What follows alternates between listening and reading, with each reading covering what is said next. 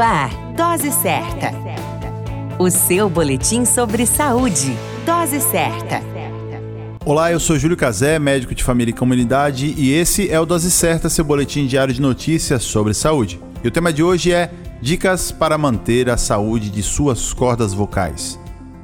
A nossa voz é produzida na laringe por meio da vibração das pregas vocais que ocorrem devido ao fluxo de ar proveniente dos nossos pulmões durante a expiração e também por conta da ação dos músculos presentes na laringe. O som vai sendo modificado na faringe, na cavidade bucal, nasal e também nos seios da face, sendo enfim articulado para então se transformar em nossa fala.